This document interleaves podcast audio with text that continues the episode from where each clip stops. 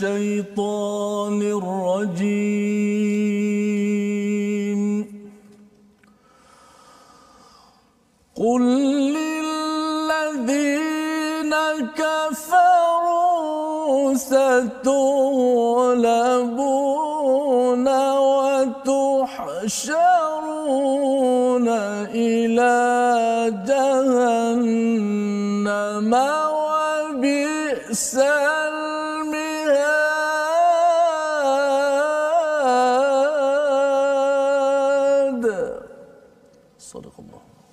Allahul Azim. Assalamualaikum warahmatullahi wabarakatuh. Alhamdulillah wassalatu wassalamu ala Rasulillah wa ala alihi wa man wala. Syada la ilaha illallah syada Muhammadan abduhu wa rasuluh. Allahumma salli ala sayidina Muhammad wa ala alihi wa sahbihi ajma'in. Amma ba'du. Apa khabar tuan-tuan dan puan yang dirahmati Allah sekalian? Alhamdulillah kita bertemu pada hari ini. Kita mendalami kepada Al-Quran dalam salat kita My Quran Time baca faham amal. Dan saya mengucapkan ribuan terima kasih pada semua yang berada di depan kaca TV yang terus istiqamah yang terus share yang ingin berkongsi terus dengan rakan-rakan yang lain. Kita doakan agar perkongsian tuan-tuan dan kesungguhan tuan-tuan belajar al-Quran ini Allah berikan taufik Allah berikan hidayah untuk terus kita berjaya sampai ke syurga Allah Subhanahu Wa Taala. Dan hari ini kita bersama dengan Ustaz Tirmizi. Apa khabar Ustaz Alhamdulillah. Alhamdulillah Baik, Ustaz. Ustaz ya. Alhamdulillah kita sudah pun masuk kepada juz yang ketiga di pertengahan ini ya di mana kita uh, awal-awal hari itu bila nak apa nak melihat kepada setiap juz itu rasa macam lama Ustaz ya. Hmm. Tapi rupa-rupanya kita pun sudah masuk pada surah Ali Imran dan moga-moga dengan kita belajar tadabbur al-Quran dengan bacaan yang bagus ini uh, dalam solat kita Ustaz ya. Hmm. Solat kalau imam di depan membacanya kita akan dapat menghayatinya dengan bagus ya. Dapatlah sedikit kalau tak 100% pun Betul. kita dapat uh, memahami satu dua perkataan. Dan sebenarnya bila dah 51 muka surat 51 perkataan baru yang telah Ah. kita belajar ustaz ya. Dan bila saya membuat kajian tentang perkataan ini bila dah masuk pada muka surat 100 200 nanti kita akan bertemu dengan perkataan ini berulang-ulang dan kita bagi tuan-tuan yang berada di rumah dah boleh teka dah apakah maksud daripada apa yang dibacakan oleh imam ataupun ketika kita membaca al-Quran. Jadi jom kita sama-sama memulakan majlis kita pada hari ini dengan Ummul Quran Al-Fatihah dipimpin oleh Ustaz Tirmizi Ali. InsyaAllah. أعوذ بالله من الشيطان الرجيم بسم الله الرحمن الرحيم. الحمد لله رب العالمين. الرحمن الرحيم. مالك يوم الدين. نعبد وإياك نستعين. اهدنا الصراط المستقيم. صراط الذين أنعمت عليهم غير المغضوب عليهم ولا الضالين.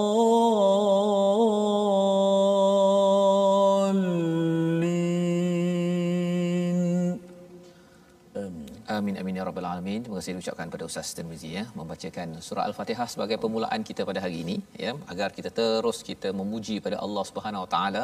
Salah satu pujian pada Allah kerana Allah memberikan pada Al-Quran Al-Quran kepada kita dan Allah menghantar rasul Ustaz ya. Baru ni saya ada uh, bercakap dengan seorang daripada Amerika daripada US. Dia kata bila dia masuk Islam, dia baru uh, dia uh, kembali pada agama Islam. Dia tanya mengapa uh, menyatakan asyhadu alla ilaha illallah ya. Uh, tapi ada yang keduanya wa asyhadu anna muhammadar rasulullah. Ya. Hmm. uh, jadi dia tertanya-tanya mengapa perlu diletakkan yang kedua itu? Cukuplah kata Allah itu satu sudah cukup ya. Tapi rupa-rupanya bila kita melihat balik kepada perkara yang kedua itu Nabi Muhammad sallallahu alaihi wasallam itu adalah uh, satu utusan Allah tanda Allah ini amat sayang pada kita. Hmm. ya kalau tidak Quran ni ustaz ya uh, letak je dekat gua Hira ke dekat gua Thur ke masing-masing satu dunia pergi ke sana baca sendiri. Rasa-rasanya apa jadi ustaz orang mungkin baca dia punya lahjah dia punya cara bacaannya macam-macam.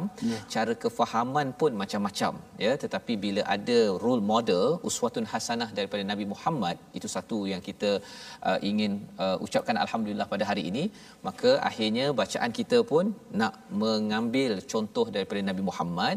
Dan kefahaman kita pun kita kalau boleh nak mendekati kepada kefahaman sunnah Nabi sallallahu alaihi wasallam. Jadi alhamdulillah pada hari ini kita nak menyambung pada muka surat 51. Jom kita sama-sama melihat sinopsis ringkasan bagi halaman ini.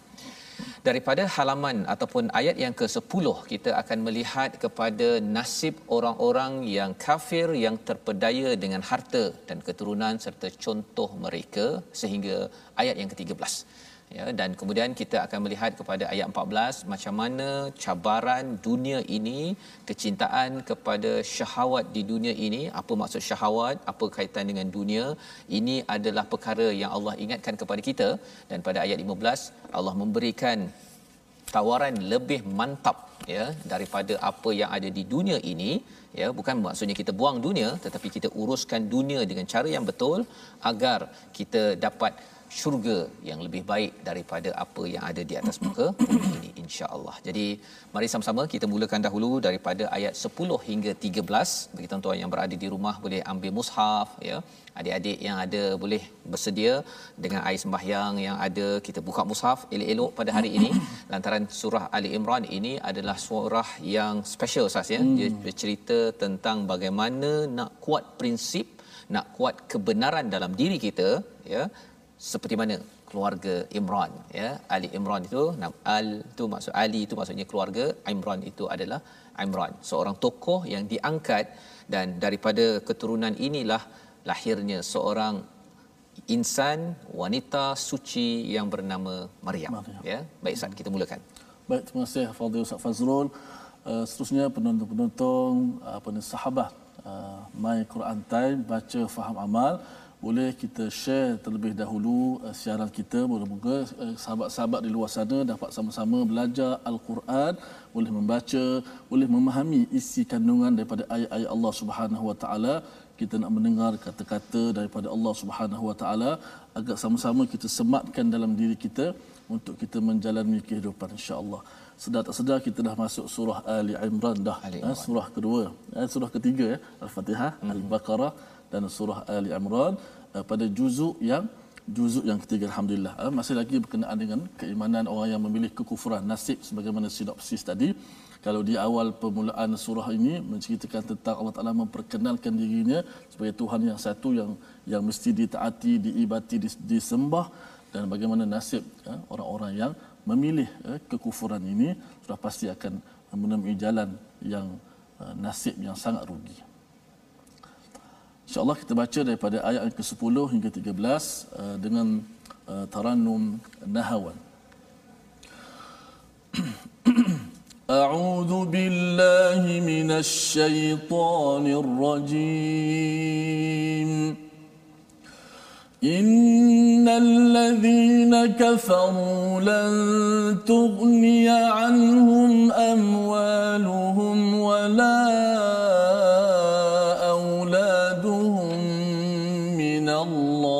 شيئا وأولئك هم وقود النار كدأب آل فرعون والذين من قبلهم كذبوا بآياتنا فأخذهم الله بذنوبهم والله شديد العقاب. قل للذين كفروا ستغلبون وتحشرون إلى جهنم وبئس المهاد. قد كان لكم آية في فئتين التقتا. فئة تقاتل في سبيل الله وأخرى كافرة.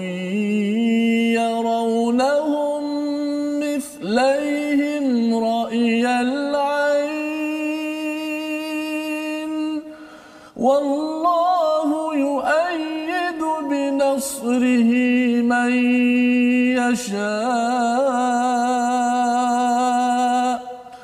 إن في ذلك لعبرة لأولي الأبصار. صدق الله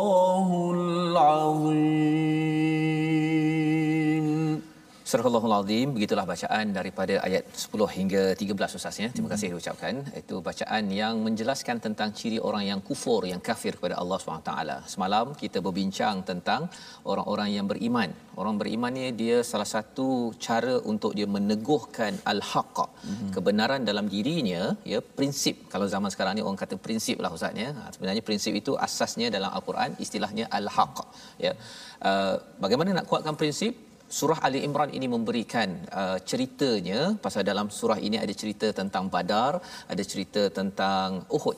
Maksudnya uh, pasal Badar ini lambang kepada uh, sahabat yang memegang prinsip. Kemudian pada perang Uhud itu ada cerita tentang uh, ada sebahagian daripada tentera muslim yang tidak berpegang pada prinsip dan itu yang kita nak belajar macam mana nak pastikan anak kita diri kita ini waktu kita mungkin harta tak banyak ketika harta banyak bila pangkat kecil pangkat besar kita masih lagi berpegang kepada prinsip kebenaran dalam kehidupan sehingga kita tidak mudah goyah di dalam dalam kehidupan.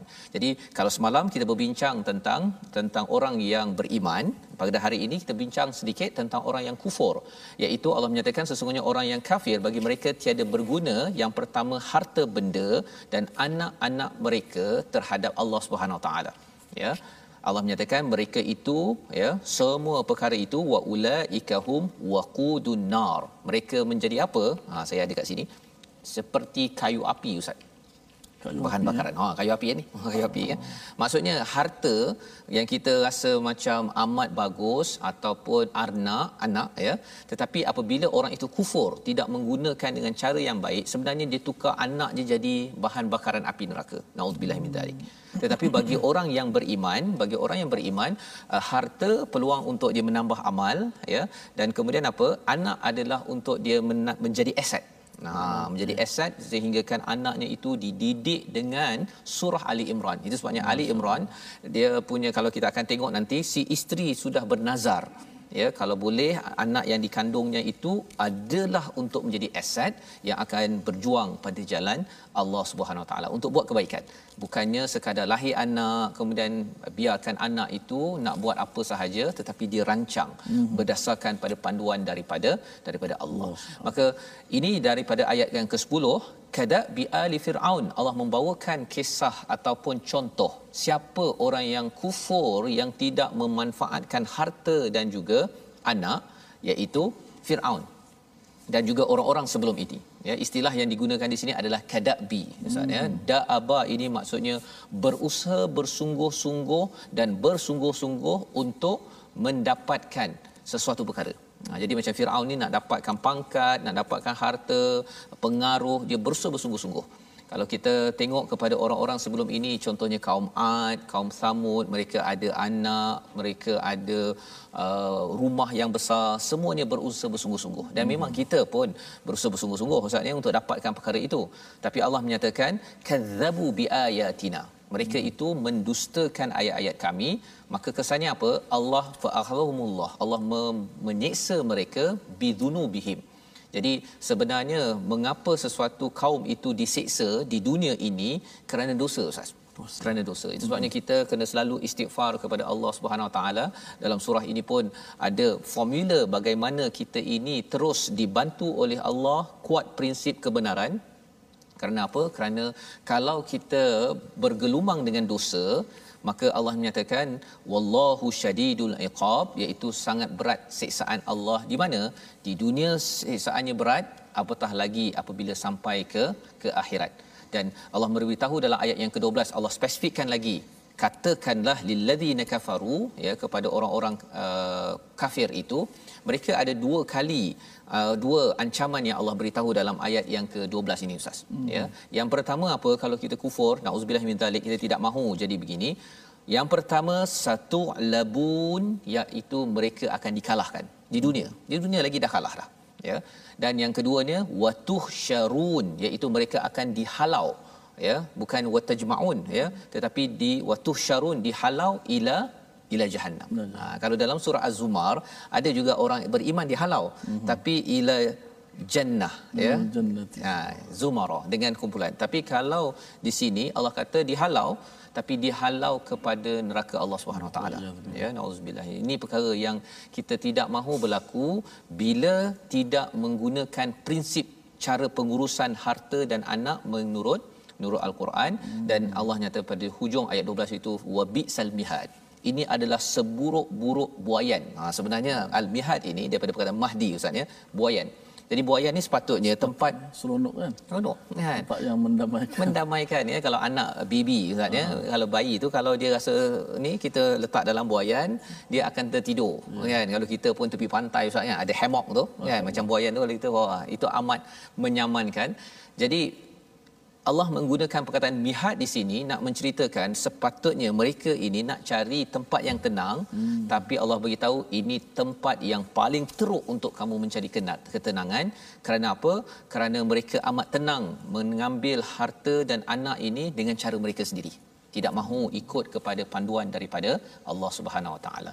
Dan ini membawa kita kepada uh, analisis ataupun komentar Allah kepada kepada orang-orang yang bukan Islam kepada kita juga ya tentang selepas perang Badar Ustaz.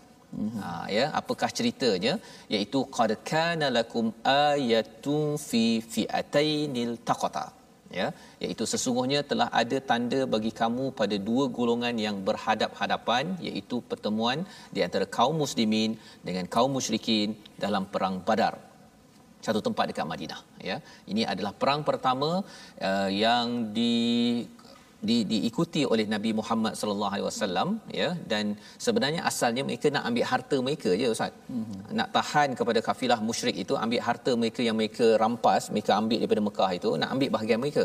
Tapi ketentuan Allah ialah mereka berperang ya tak ada senjata pun ada pelepah tamar begitu sahaja. Tapi disebabkan oleh apa? Kerana mereka itu ada prinsip kebenaran ada iman yang kuat yang dibina maka Allah memberikan kemenangan. Fi'atun tuqatilu fi sabilillah wa ukhra kafiratun yarawnahum mithlaihim ra'yal ain. Ya apa yang berlaku pada waktu itu? Orang-orang yang uh, satu golongan berperang di jalan Allah dan yang lain kafir yang melihat dengan mata kepala bahawa mereka orang muslim dua kali ganda daripada mereka. Ya minimum dua kali ganda. Tapi sebenarnya mereka orang Islam ada 300 lebih je ustaz. Mm-hmm. ya yang orang bukan Islam ada 1000 orang. Tetapi orang yang yang bukan Islam ini musyrik ini dia lihat orang Islam itu ramai Pasal apa? Pasal Allah memberi kesan kepada pemikiran mereka dan malaikat yang turun pada waktu itu. Mm-hmm. Mengapa malaikat turun? Malaikat nak bantu kerana orang-orang ini adalah orang yang beriman pada Allah, minta bantuan, maka Allah turunkan bantuan. Tetapi bagi orang yang uh, yang yang Islam pula macam mana? Dia walaupun seribu nampak banyak, tetapi bila Allah nampakkan kepada ketenangan pada mereka, mereka rasa okey, tak ada apa tak ada apa hmm. ya. Ha, jadi ini perkara yang penting untuk kita pada pada tahun ini untuk kita melihat apa. Kadang-kadang kita rasa bahawa eh kita umat Islam ni tak berapa ramai contohnya ustaz ya. Ataupun orang yang nak kembali kepada agama Islam kembali pada Quran ni tak berapa ramai. Ya nak baca Quran selalu tak berapa ramai pada waktu itu apa yang perlu kita ingat bahawa kalau kita betul-betul ya wallahu yu'ayyidu binasrihi may yasha bila kita betul-betul yakin Allah menguatkan dengan pertolongan Allah kesannya apa?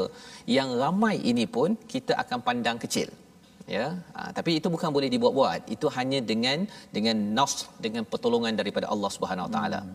inna dzalika fi inna fi dzalika la'ibratan liulil absar.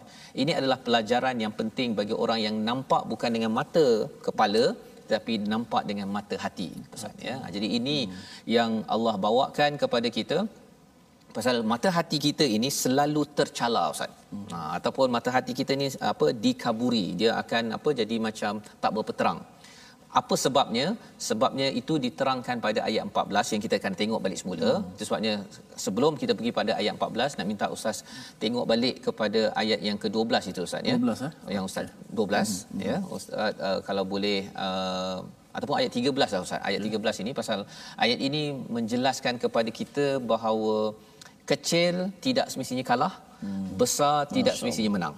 Ya, tetapi yang menyebabkan kemenangan kepada kita itu adalah nas pertolongan daripada Allah ya ibu-ibu ayah-ayah yang kata bahawa saya dah uh, bagi duit dah buat macam-macam kepada anak saya kejayaan sebenarnya kepada keluarga kita bukanlah kerana kita kita usaha okey hmm. tentera Islam pun berusaha juga ya tetapi sebenarnya yu'ayyidu bi nasrihi wallahu yu'ayyidu bi nasrihi may yasha dan ini adalah cara pandang orang yang ada mata hati sila ustaz baik masya-Allah eh?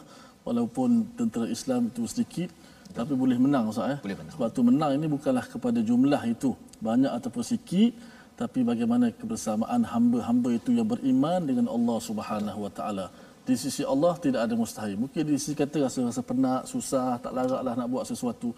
Tapi kalau Allah Taala kata mudah, mudah. Eh? So eh, daripada kita lah sisi kita macam mana kita eh, memandang suatu perkara tersebut mesti positif, mesti bergantung kepada Allah Subhanahu Wa Taala. Baik, saya nak baca ayat yang ke-13 uh, dengan uh, Taranum Nahwan.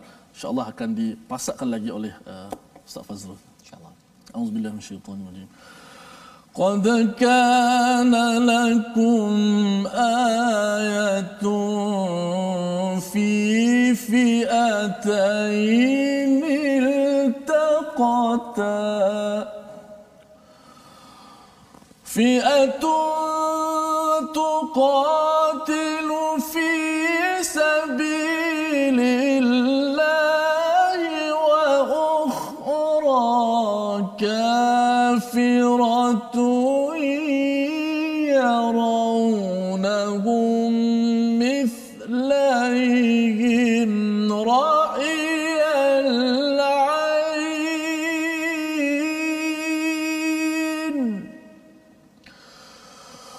والله يؤيد بنصره من يشاء.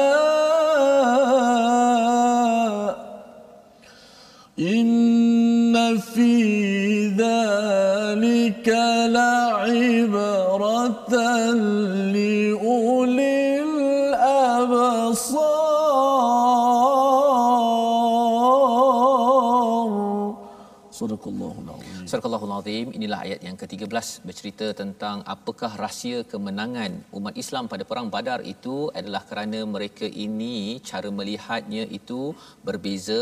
Allah nampakkan, Allah bantu dengan menampakkan kepada musuh itu bahawa orang Islam ramai ya dan Allah memberi kemenangan, Allah beri bantuan dengan para malaikat, Allah beri bantuan dengan ketenangan kepada umat Islam.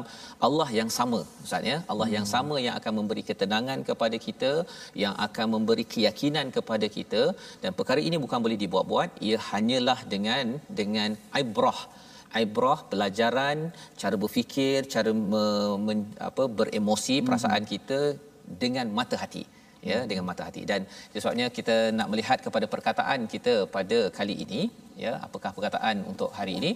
Kita nak melihat pada perkataan hasyara ya. Hasyara iaitu ia muncul pada ayat yang ke-12 sebentar tadi. 43 kali disebut di dalam al-Quran yang maksudnya mengumpulkan tetapi dalam bentuk seperti dihalau ya. Dia jamaah itu kumpul juga ustaz ya. Hmm. tapi hasyara ini dikumpulkan dengan cara dihalau macam halau binatang. lagi lah. lagi lagi cepat dan ya. lagi hina kalau katakan tempat yang dihalau itu adalah ke ke jahannam Maknanya salah satu daripada nama kiamat Yaumul Hashr. Yaumul Hasyr. Maknanya satu hari kiamat tu Betul. antara nama lah. Antara namanya hmm. iaitu hari dihalau kalau kita dihalau pergi ke syurga okey ustaz pasal nak kena cepat cepat cepat cepat pergi syurga Seronok. okey seronok kita kan halau terus dapat ke akaun dapat 1 juta seronok kita kan tapi halau kan kena bayar hutang 1 juta ataupun kena halau untuk masuk penjara Dah lah masuk penjara, masuk neraka tapi kena halau pula. Kena halau. Cepat sangat. Kan, cepat sangat. Jadi orang yang nak didenda kalau boleh dia jangan dihalau. Dia nak kalau boleh lambat-lambat, sikit. tangguh sikit, buat rayuan. Tapi inilah yang Allah beritahu kepada kita agar kita jauhkan daripada menjadi sebegini ustaz ya dan cabaran mengapa boleh jadi begini Allah beritahu salah satunya bila absar mata hati ini dikaburi hmm. ya dikotorkan dengan apa dengan syahwat minan nisa dan pelbagai perkara yang kita akan sentuh sebentar lagi. Jadi kita berehat sebentar ya. ustaz ya. Kita berehat sebentar. Kita menyambung selepas ini my Quran time baca faham amal insyaallah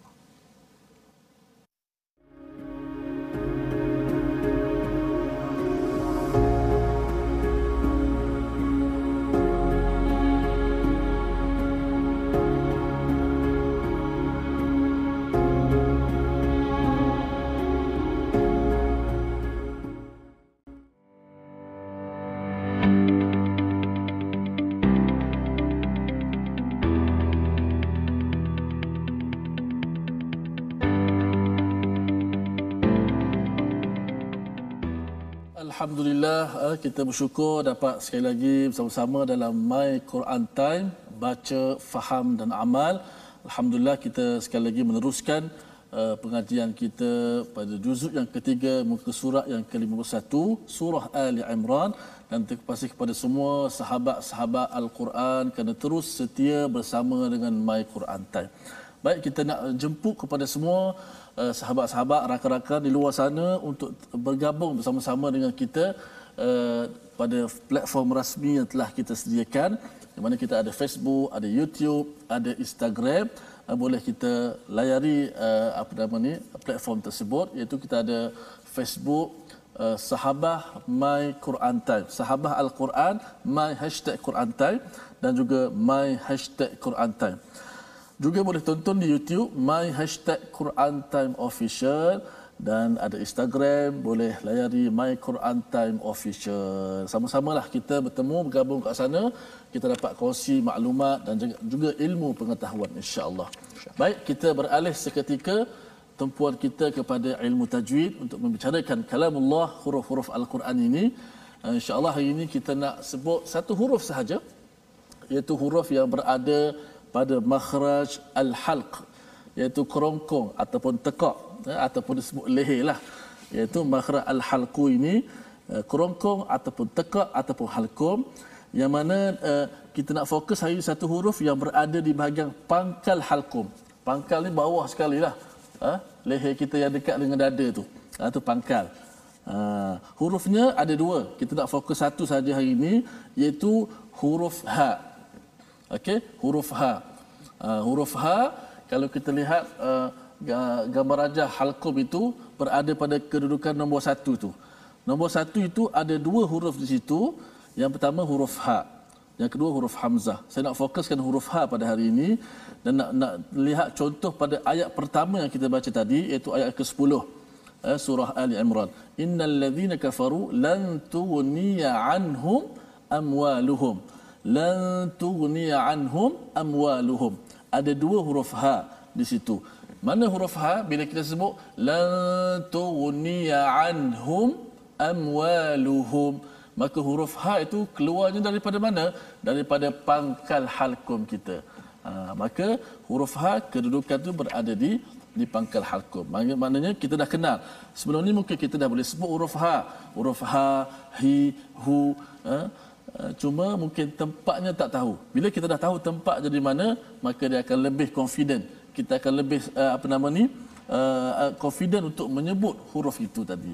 Uh, InsyaAllah, moga-moga kita dapat uh, menyebut huruf ha ataupun kita biasa sebut huruf ha yang simple tersebut dengan baik insya-Allah. InsyaAllah. Okey, baik. Terima kasih Ustaz Ya, kepada Ustaz Termizi mem- uh, berkongsi ya tadi hmm. tentang tajwid uh, makhraj huruf ini amat penting ustaz ya, ya untuk hmm. kita sama-sama uh, kenal daripada mana hmm. dan lebih daripada itu ialah kerana ia ada kaitan dengan hak al-Quran ustaz kan ya hak al-Quran ini uh, penting dan kalau ikutkan kepada psikologi pun tentang suara ni dia kalau kita baca dengan betul hmm. dia memberi kesan uh, emosi yang lebih tentram kan pasal kalau bercakap tentang hati kita ni dia ada dia punya apa istilahnya uh, wave dalam bahasa wave. Inggerisnya dia punya gelombang ni tu. Jadi kalau katakan bacaan tu tak betul, gelombang tu dia terkacau, jadi daripada tenang tu jadi tak tenang. Hmm. Kan? Nah, itu sebabnya proses uh, kita belajar ini adalah proses yang penting.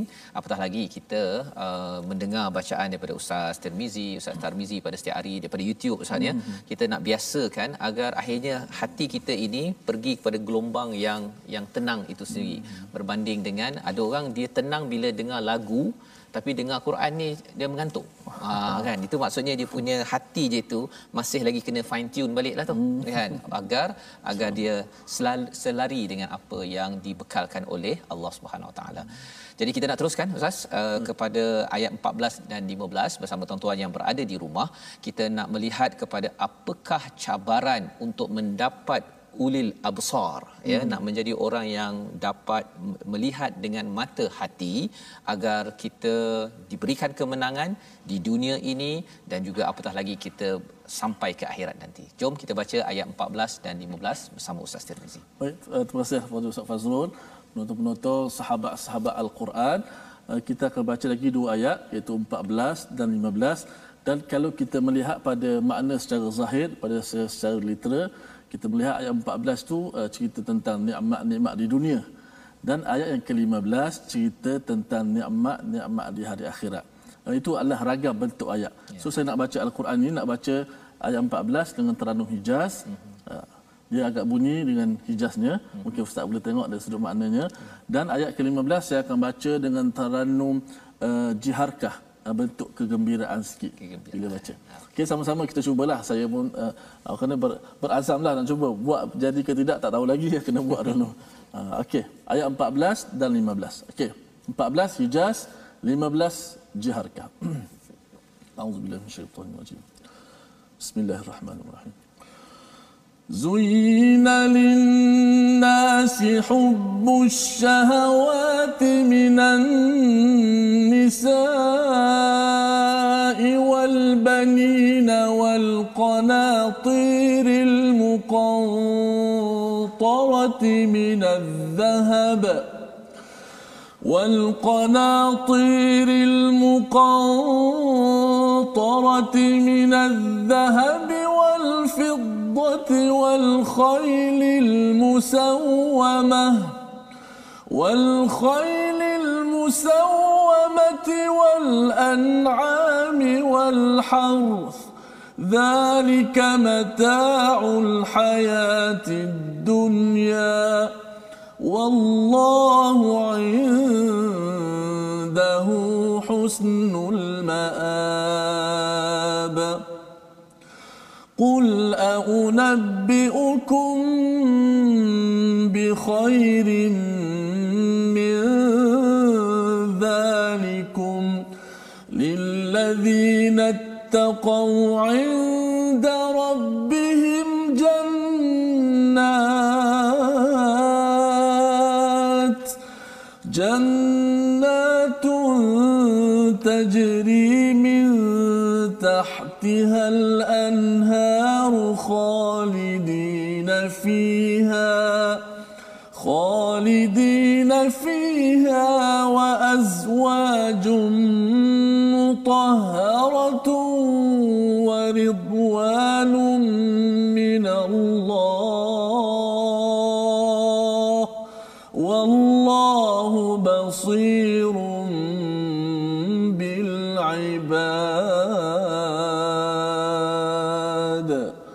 Sadaqallahul Azim.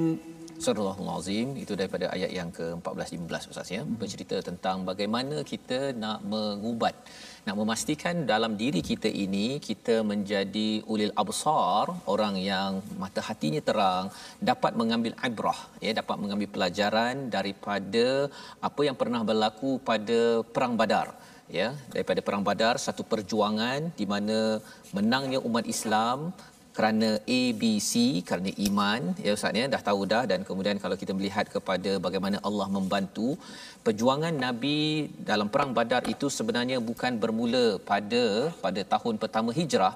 Tetapi pasukan Badar itu sudah dilatih sejak daripada Mekah. Mereka melalui fasa-fasa keimanan yang getir. Maka akhirnya mereka ini menjadi orang yang imannya kuat dan layak untuk mendapat bantuan daripada Allah Subhanahu Wa Taala. Maka cabaran untuk absar ini, mata hati kita ini terus terang, Allah menyatakan zuyyina lin-nasi hubbus syahawati minan nisa. Dijadikan terasa indah dalam pandangan manusia cinta terhadap apa yang diinginkan yang pertama berupa perempuan-perempuan.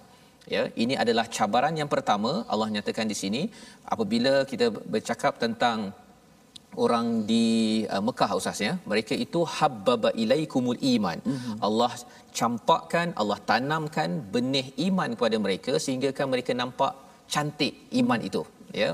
Uh, itu yang berlaku kalau kita lihat dalam surah al-hujurat. Tetapi dalam ayat ini kalau iman itu tidak dibajai maka yang akan tumbuh ialah syahawati minan nisa iaitu uh, suka daripada uh, wanita-wanita dan ayat ini spesifik kepada orang lelaki. Okay. ya psikologi lelaki pasal apa? Pasal senarai ini uh, ustaz ya. Senarai ini memang ini jelah orang lelaki kat sini je. Hmm. ha, kalau ada orang kata apa rahsia lelaki? dekat sini sajalah okey? Ha, Allah beritahu awal-awal. Tetapi bagi kumpulan perempuan macam hmm. mana ha, tak dijelaskan secara spesifik pasal orang perempuan ni ustaz ya? Dia berbeza-beza. Yeah. berbeza-beza. Dia kadang-kadang hari ini mungkin dia rasa macam saya suka uh, gelas kan cantik betul gelas kan. Hmm. ataupun besoknya mungkin tak suka gelas dia mungkin langsir, rasa langsir pula. langsir pula. Ataupun lusanya mungkin suka pula eh jom bercuti bang hmm. kan. Uh, lusa lagi dia cakap jomlah kita bercakap bang. Dapat bercakap dengan abang pun cukup kan. Uh, tapi uh, besok lagi cakap bukan cakap macam ni cakap begini pula dia berubah-ubah ya. Tetapi bagi orang lelaki dia beginilah dia ya. Ini sahaja dia punya rahsianya. Maksudnya rahsianya apa apa dia? Apa rahsia? rahsia? Rahsianya ialah orang lelaki dia pusing-pusing pun kat sini saja tetapi bagi golongan uh, wanita dia lebih daripada apa yang disenaraikan. Jadi tidak diletakkan dalam bentuk checklist sebagai senarai semak panduan untuk siapa bagi suami bagi ayah hmm. kena uh, mengeraikan tentang uh, relatif uh, perkara-perkara yang disukai oleh golongan wanita hmm. ya pasal hari ini mungkin dia rasakan bahawa uh, telefon ni cantik dan dia amat suka tapi mungkin besok dia dah lain pula hmm. ya perkara-perkara ini uh, adalah psikologi yang berbeza hmm. bukan untuk menunjukkan kelemahan tetapi untuk kita sama-sama uruskan dengan baik Oh, maknanya ha. Suka kepada perempuan tak salah. Tak suka salah. kepada dunia tak salah tapi mesti tak apa membaca iman tadi. Mesti bimbing dengan agama lah. Bimbing tak salah lah maknanya gelas tadi tak salah lah. Tak salah, tak salah. Ya itu sebabnya uh, hubbu ini satu hmm. kecintaan ini ini adalah fitrah satu lah. fitrah. Lah. Hmm. Ya fitrah dan kalau orang yang lelaki tak suka perempuan itulah bahaya. Oh, ha, itu bahaya. Something. Lah. something. Okey. Sama jugalah kalau perempuan dia tak suka gelas-gelas ke, tak suka cantik-cantik ke kan. Dia uh, tak suka pada perkataan yang cantik-cantik ataupun langsir cantik-cantik. Yang itu ada masalah sikit pada wanita tersebut. Ha, Allah nak beritahu itu uh, tapi jangan sampai ekstrim. Ha, hmm. maksudnya jangan sampai ekstrim. Maksudnya kalau yang pertama ekstrim cinta syahwat minan nisa itu tidak dipandu dengan iman, jadilah seperti orang kufur sebentar tadi ya. Ataupun yang keduanya apa? Wal banin. Daripada wanita ini lahirnya anak. Kalau ekstrimnya apa? Iaitu ada yang menggunakan anak khas untuk nak menunjuk-nunjuk kepada orang lain. Ha, yang itu. Kalau tapi kalau katakan contoh Nabi Zakaria berdoa kalau kita tengok dalam uh, surah Maryam pun Nabi Zakaria memohon untuk mendapatkan anak tapi anak itu adalah untuk meneruskan legasi kebaikan maka itu adalah dibenarkan.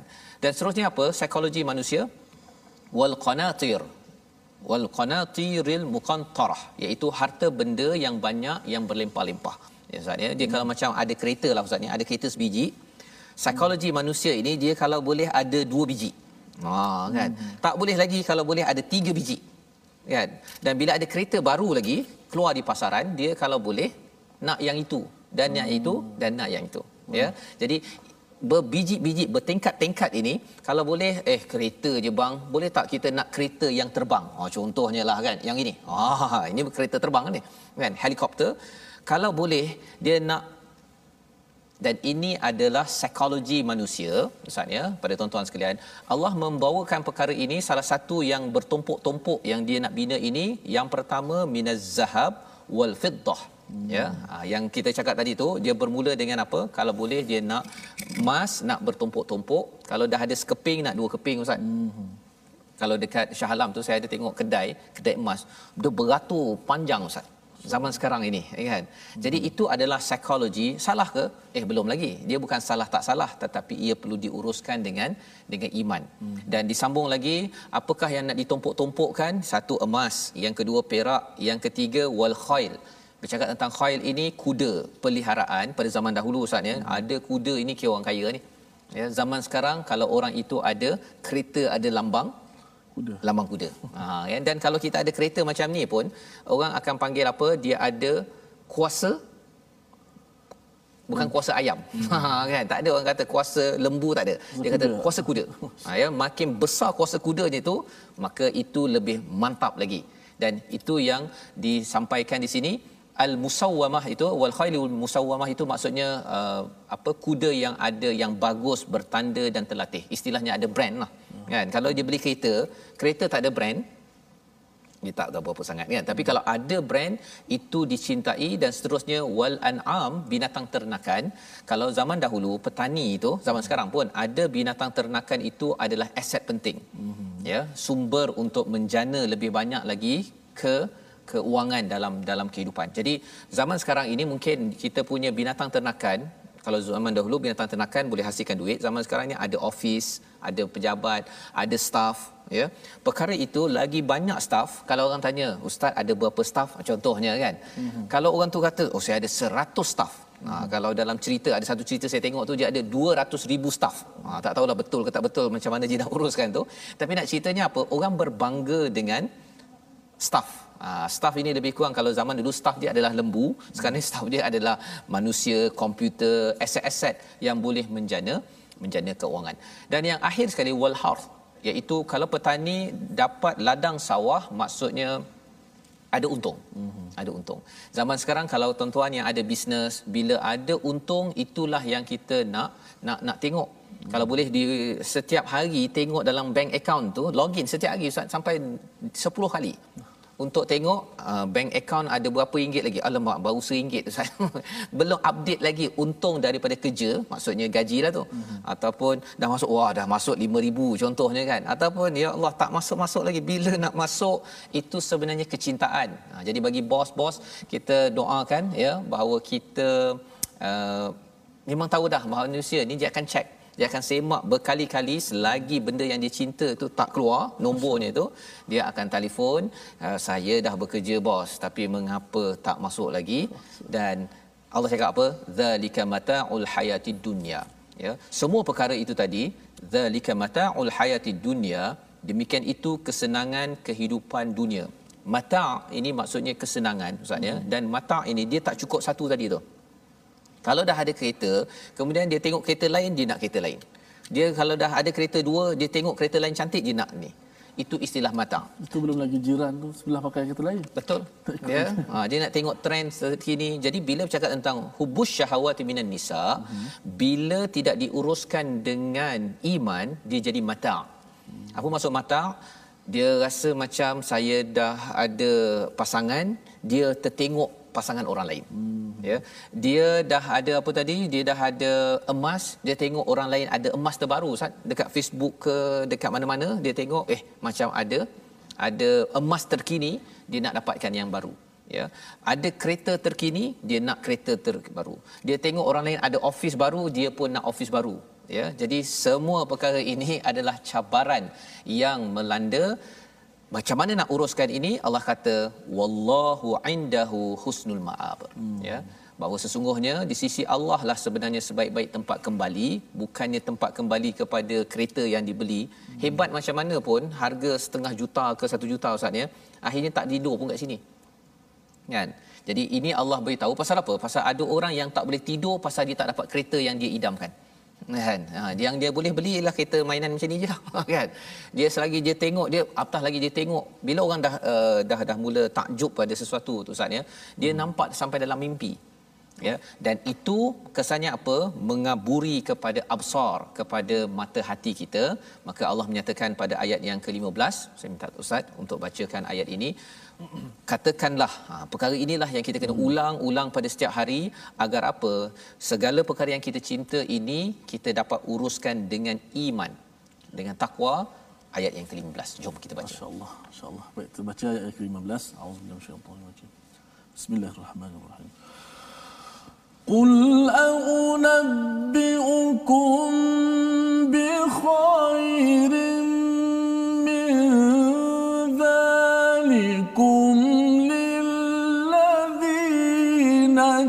اتقوا عند ربهم جنات.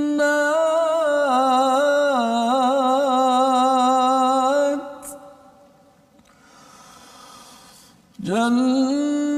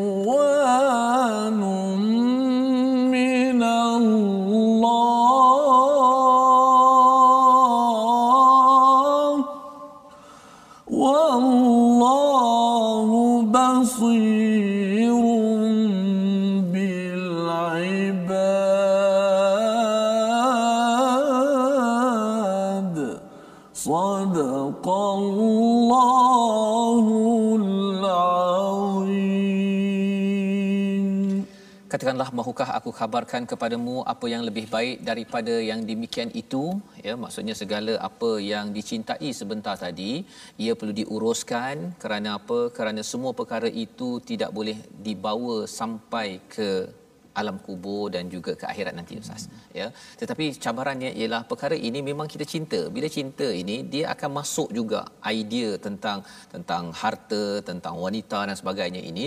Maka Allah menyatakan unabbiukum ya. Apakah aku maukah aku, kamu aku kabarkan dengan yang lebih baik daripada semua perkara itu yang kita cinta itu ya?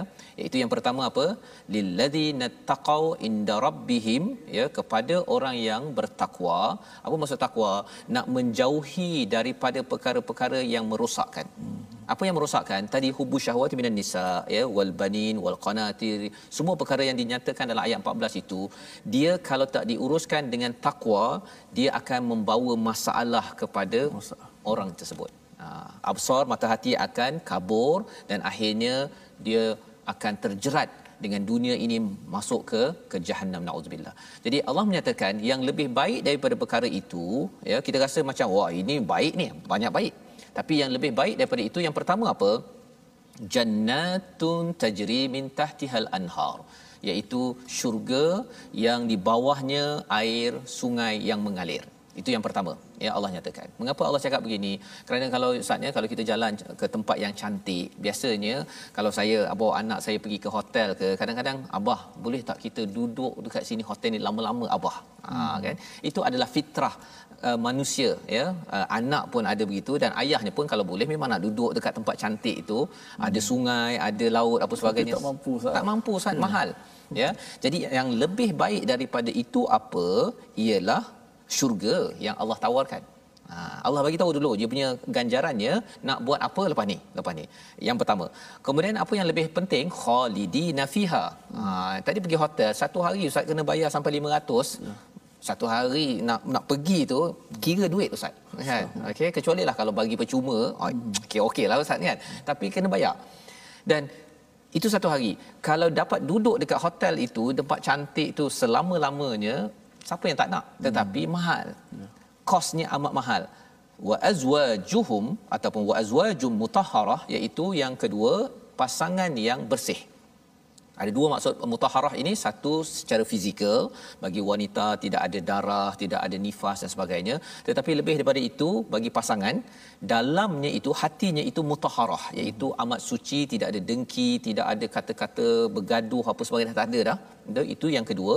Dan yang ketiga yang paling mantap ustaz ya iaitu apa? Warid wa num minallah ya keredaan daripada Allah. Cuba kita bayangkanlah ustaz ya kalau katakan uh, saya lah dulu ya ketika ayah saya masih lagi ada bila dia cakap pada saya uh, dia panggil saya Fahmi kan. Hmm. Fahmi uh, abah bangga dengan kamu kan. Macam ustaz jugalah kan bila ayah ustaz cakap dahulu ya ayah bangga dengan kamu.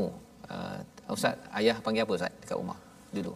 Panggil bagi nama? Nama Tarmizi. Ha, panggil Tarmizi kan? Tarmizi ayah bangga dengan kamu kan? Bila ayah cakap begitu ustaz hmm. apa perasaan ustaz pada waktu itu? Masyaallah. Tu uh, tidak ada lagi pujian yang betul-betul ikhlas daripada pujian mak ayah kita. Mak ayah kita kan? Hmm. kalau orang, orang lain tu mungkin langsung belanja makan. Belanja makan kan? Tapi mak ayah bila cakap begitu hmm. pasal dia membesarkan dengan sebuah kepayahan hmm. cakap begitu itu adalah satu penyataan yang amat berharga. Oh berharga ustaz di sini Allah nyatakan bukan mak ayah kita yang cakap tapi redha Allah bangga dengan kita. Warid wa num minallah bukan kita redha pada Allah. Hmm. Kita ini dapat sikit kaya apa dah redha dah kan tapi ini Allah yang maha kaya redha kepada kita.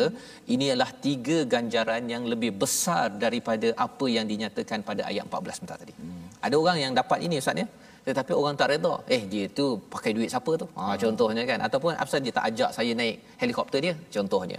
Tetapi bila Allah reda kita dapat pasangan yang suci dan juga dapat syurga. Mengalir di bawahnya itu sungai yang mengalir ini ganjaran yang lebih baik lebih mantap yang Allah tawarkan. Wallahu basirum bil ibad. Allah itu amat melihat kepada hamba-hambanya maksudnya apa hamba-hambanya bila ibad ini maksudnya uh, hamba yang disayangi hmm. uh, maksudnya sebenarnya Allah memerhati kepada tuan-tuan sekalian ya bila tuan-tuan kata ya Allah jadikanlah aku ni ibad hamba yang disayangi Allah lihat kita mungkin tak ada, tak ada apa Ustaz tak ada sungai mengalir ya mungkin kita tidak dapat kekal dekat hotel tadi nak pergi hmm. hotel pun kira-kira duit ya, ya. tapi Allah melihat bahawa kita kira-kira duit tersebut Ustaz hmm. Allah tahu bahawa kita adalah orang yang nak perkara tersebut tapi tak dapat Allah tawarkan perkara tersebut. So macam mana kita nak tahu kita ini aibat yang disayangi? Inilah senarai yang kita akan belajar pada hari esok Ustaz. Hmm. Ha ya, pada hari esok. Jadi apakah kesimpulan daripada hari ini dahulu? Tuan-tuan boleh baca ayat 16 17 nanti dah tahu dah senarainya. Besok bila kita bincang tuan-tuan dah tahu. Tapi tiga resolusi yang kita nak bawakan pada hari ini, mari sama-sama kita perhatikan. Yang pertama pada ayat yang ke-10 sebentar tadi kita melihat bahawa harta dan anak perlu dimanfaatkan untuk menjadi sumber pahala di akhirat nanti. Itulah yang perlu kita kita sedar dan perlu kita rancang bersama dengan panduan daripada al-Quran. Yang kedua, ingin kemenangan ya kalau kita ingin kejayaan kemenangan di dunia ini kita perlu dapatkan pertolongan daripada Allah Subhanahu Wa Taala. Bukan kita. Kita berusaha tetapi kita perlu menjemput pertolongan Allah. Dan yang ketiganya berhati-hati. Ganjaran di dunia kerana ada ganjaran yang lebih mantap yang perlu kita uruskan dengan cara ibad kasih sayang ataupun hamba yang disayangi. Inilah tiga resolusi yang membawa kepada doa kita pada hari ini insyaallah Bismillahirrahmanirrahim. Alhamdulillahirabbil alamin wassalatu wassalamu ala asyrafil anbiya'i wal mursalin wa ala alihi wa sahbihi ajma'in. Ya Allah ya Tuhan kami kau jauhlah kami daripada kekufuran ya Allah ya Allah kau tetapkanlah iman kami ya Allah ya Allah kau hidupkanlah kami dengan iman ya Allah ya Allah kau matikanlah kami dengan iman ya Allah Ya Allah kau bangkitkanlah kami dengan iman ya Allah. Ya Allah kau masukkanlah kami syurga dengan iman ya Allah jadikanlah kami orang yang sentiasa diberikan petunjuk dan hidayah ya Allah. Ya Allah jadikanlah harta kami, anak-anak kami harta yang barakah ya Allah. Harta dan anak-anak yang barakah ya Allah yang menjadikan memberatkan timbangan mizan kami di hari akhirat ya Allah yang menguntungkan kami di hari akhirat ya Allah janganlah kau letakkan dunia dalam hati kami ya Allah Ya Allah janganlah kau letakkan dunia dalam hati kami ya Allah. Ya Allah berikanlah kekuatan kepada kami ya Allah. Janganlah kau hinakan kami di hari kebangkitan ya Allah. Ya Allah janganlah kau hina kami di hari kebangkitanmu ya Allah. Ya Allah kurniakanlah kepada kami untuk sentiasa cinta dan mengutamakan urusan akhirat ya Allah. Amin ya rabbal alamin walhamdulillahi rabbil alamin. Amin amin ya rabbal alamin. Terima kasih diucapkan pada Ustaz Tirmizi membacakan doa sebentar tadi.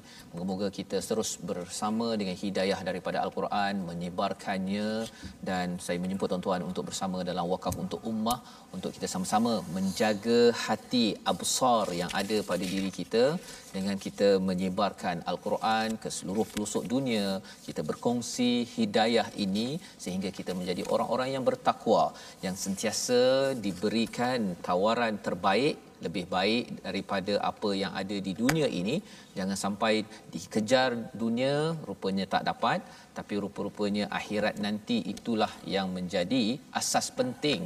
Dan insyaallah dengan mendalami al-Quran tuan-tuan boleh menyumbang kepada warisan ummah Ikhlas Foundation untuk sama-sama kita sebarkan mesej ini kita bertemu lagi Ustaz pada hari esok ya uh, perbincangan siapa hamba yang disayangi ini pada hmm. ayat yang ke-16 dan 17 tuan-tuan boleh baca dahulu. Kita doakan agar kita menjadi orang yang sentiasa bersama al-Quran. Kita ulang pada jam 5 pada jam 10 dan pada 6 Nampak. petang. dan program ini dibawakan oleh Mufas. Kita mengucapkan terima kasih kepada Mufas dan juga semua tuan-tuan yang uh, menyokong My Quran Time. Baca faham amal insyaallah hmm.